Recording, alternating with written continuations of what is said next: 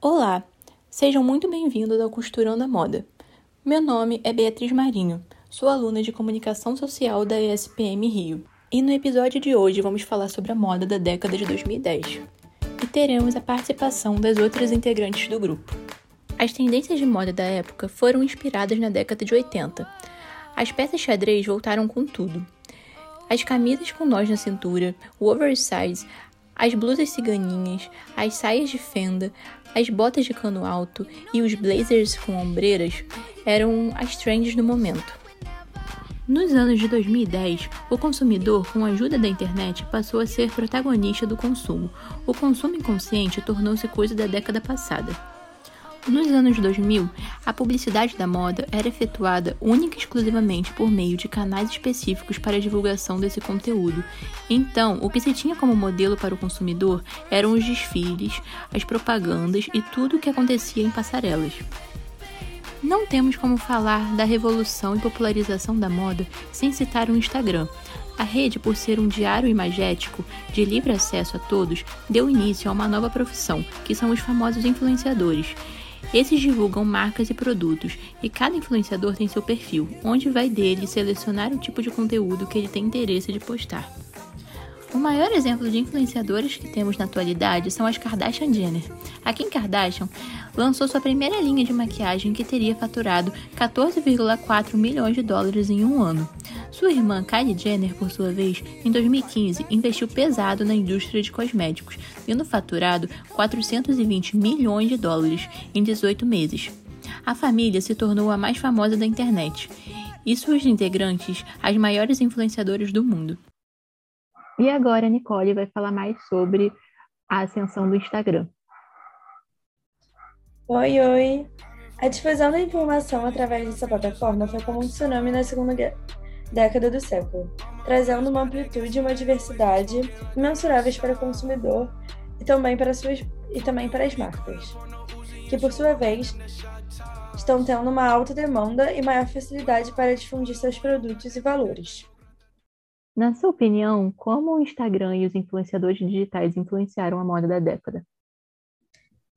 Eu acho que com a entrada do Instagram dentro do marketing da maioria das empresas por trás dos influenciadores trouxe uma grande um grande aumento no consumo, né? Eu acho que hoje em dia o Instagram é uma das maiores plataformas de venda também para as empresas e tudo isso veio ao longo do tempo e começou na década de 2010, né? Sim, e esses influenciadores sempre mostram, sempre mostram, né, as suas roupas, sempre mostram seu dia a dia, sempre mostram essa vida perfeita, né, entre aspas. Exato. E isso acaba influenciando muita gente, né? Acaba as pessoas acabam se identificando com o estilo deles, Faz acabam né, de ter o que eles têm. Sim, com certeza. Sim. E acaba dando muita visibilidade, né, para as marcas. Exato, e... eu acho que os influenciadores dão um grande valor à marca que eles carregam com eles. Sim, então, com certeza. Eles fazem vários contratos de parcerias duradouras para marca ter eles como uma imagem dela, né? Sim. Bom, obrigada, Nicole. De nada. E agora a Isabel vai falar um pouco sobre o e-commerce. Então, o e-commerce veio para revolucionar o modo de consumo da população, onde qualquer produto em qualquer localidade do globo pode estar a um único clique de distância. A ideia do e-commerce se popularizou mais na segunda década do século XXI, devido à pandemia, que tomou conta de todos os países do mundo e os lockdowns deram palco às vendas online em peso. A ideia de aplicativos de lojas de fast fashion, como a Shine e os próprios apps como o iFood, deram um novo sentido para o consumo e revolucionaram a forma de consumir. E por que você acha que o e-commerce evoluiu durante a pandemia e quais foram os principais impactos disso no consumo? Então, o e-commerce ele já era bastante desenvolvido em alguns países da Europa, é, nos Estados Unidos também, no Brasil que a gente ainda estava bastante atrás. E com a pandemia, com, com os lockdowns, a gente não, não tinha muita escolha, né? Então a gente teve que reaprender a fazer várias coisas, né? E uma delas foi a comprar online, que a gente não tinha esse hábito e a gente criou esse hábito de consumo, né? Hoje em dia é muito difícil você falar com alguém é, e essa pessoa nunca ter comprado nada online. Acho que faltava um pouco de confiança das pessoas, mas com a pandemia foi uma a gente teve que se forçar isso, né?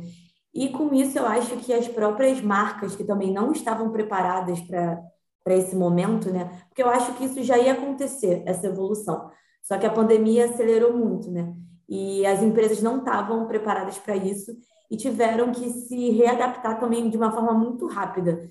É, hoje em dia eu acho que já evoluiu bastante, mas eu acredito que as empresas ainda estão correndo muito atrás desse, vamos dizer assim, entre aspas, prejuízo, sabe? Porque eu acho que hoje em dia você não ter uma loja online é, você perde muito.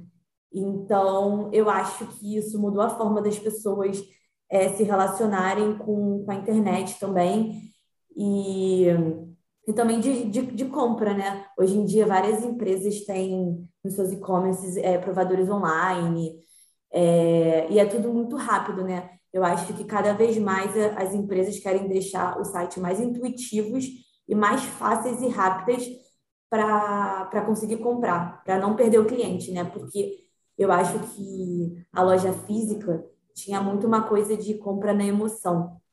E a loja online já te dá tempo para você pensar, e aí você pode desistir da compra. É, por isso que eu acho que as lojas online estão sempre fazendo promoção, sabe? Promoção relâmpago e tal, para realmente é, tentar de alguma forma botar essa, essa pressão e essa, esse senso de urgência. Então, eu acho que a gente, o Brasil ainda vai é, evoluir muito nesse quesito, né? Já evoluiu, mas a gente vê ainda sites brasileiros comparados com sites lá de fora que e a gente ainda está muito para trás. Mas eu acredito que até questão de, de entrega, de frete, é, que eu acho que é o, um ponto essencial, assim, que as empresas estão correndo muito para competir, né? De tipo, quem vai chegar mais rápido. Eu acho que até isso vai ser, vai ser revolucionado também. Algum tipo de, de delivery, de ideia de delivery que a gente ainda não, não pensou, sabe? Então, eu acho muito maneiro e eu acho que é o futuro, de verdade, para não só relacionado à moda, mas para vários outros setores. Sim, concordo com tudo que você disse as pessoas tiveram que se adaptar né, a essa nova realidade e acabaram percebendo que acaba sendo bem mais prático, né? É, e as lojas têm, como você disse, têm investido pesado nisso. A Nike, por exemplo, agora tem provador online e a tendência é isso evoluir cada vez mais aqui no Brasil, né? Espero que isso aconteça. E agora, Beatriz Lafayette vai falar um pouco sobre o cinema e as músicas da época. Bom, em Hollywood, os filmes que tiveram seu maior destaque foram Parasita, Nasce uma Estrela, Percy Jackson, Jogos Vorazes, A Culpa das Estrelas e Interestelar. Já nas músicas, os maiores hits da época foram Baby, do Justin Bieber, What Makes You Beautiful, da One Direction, Fireworks, da Katy Perry, I Knew You Were Trouble, da Taylor Swift, Diamonds, da Rihanna, Rolling the Deep, da Adele e Thank You Next, da Ariana Grande. E na sua opinião, como a cultura pop influenciou a moda da época?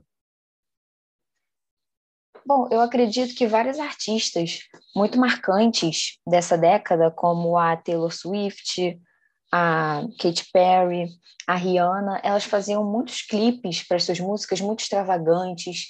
Cada clipe tinha uma estética diferente, elas usavam muitas roupas diferentes de acordo com as suas músicas. Então foi com certeza uma forma de inspirar várias adolescentes que estavam entrando nessa nova geração da internet, principalmente, elas buscavam muitas vezes elas como uma inspiração, então com certeza todos os clipes delas durante essa época, com várias roupas extravagantes, marcaram muito a adolescência inteira de várias meninas que se inspiravam e queriam se vestir iguais. Sim, com certeza. Até hoje, todas as cantoras que você citou têm uma influência muito grande, né? É, as pessoas gostam muito de se inspirar nos looks delas, nos looks que elas usam nos clipes. Então, com certeza, os clipes influenciaram muito o estilo da época. Verdade. Bom, obrigada, Bia. Nada. E agora a Vitória vai falar um pouco sobre o contexto político da época. No Egito, houve a deposição do presidente Hosni Mubarak durante a Primavera Árabe. No governo do presidente Barack Obama, houve o sucesso da morte de Osama Bin Laden. A aceitação do Vale LGBTQIA+, progride em escala global. O Brexit tomou força no Reino Unido, tirando-o da União Europeia. No Brasil, a presidente Dilma Rousseff sofre um impeachment, e nas eleições que se sucederam, elege-se o atual presidente do país, Jair Bolsonaro. Nos Estados Unidos, por sua vez, a eleição de Donald Trump também causa alvoroço no país. E, na sua opinião, quais os impactos desses acontecimentos na atualidade?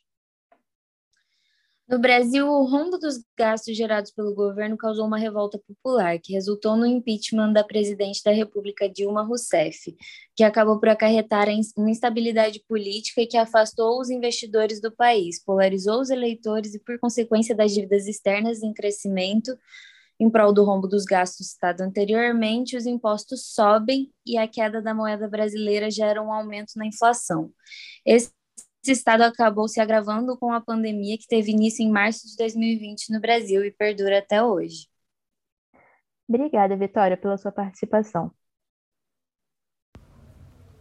É isso aí, pessoal, e assim encerramos o nosso podcast Costurando a Moda. Obrigada a todos que ouviram. Esperamos que tenham gostado.